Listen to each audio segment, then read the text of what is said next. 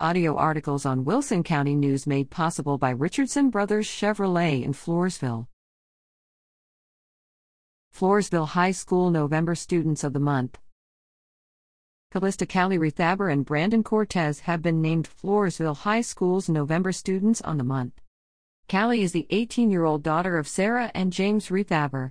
She is in the top 10 of her class, with an overall grade point average of 104.7.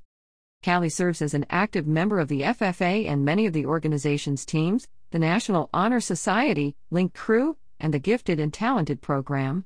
She has played soccer for the Jaguars since her freshman year and was named Soccer by District Champion in 2021. Callie has received numerous awards, including All A Honor Roll, Perfect Attendance, and FFA Public Relations State Champion in 2018. In her free time, Callie volunteers as a referee with the Wilson County Soccer League and assists at the Wilson County No Kill Animal Shelter. She plans to attend Texas A&M University in College Station, where she intends to major in mechanical engineering. Brandon is the 17-year-old son of Bonnie and Aaron Cortez.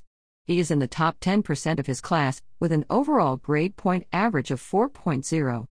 Brandon is an active member of Link Crew, the Gifted and Talented program, and the National Honor Society. He works as an office aide, often making announcements and delivering supplies to classrooms, and is on the A Honor roll.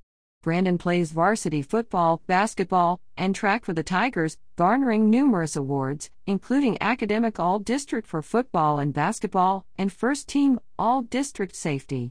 He was also an area qualifier in the 110 meters hurdles. Brandon plans to attend UTSA or the University of Texas at Austin, where he intends to major in architecture.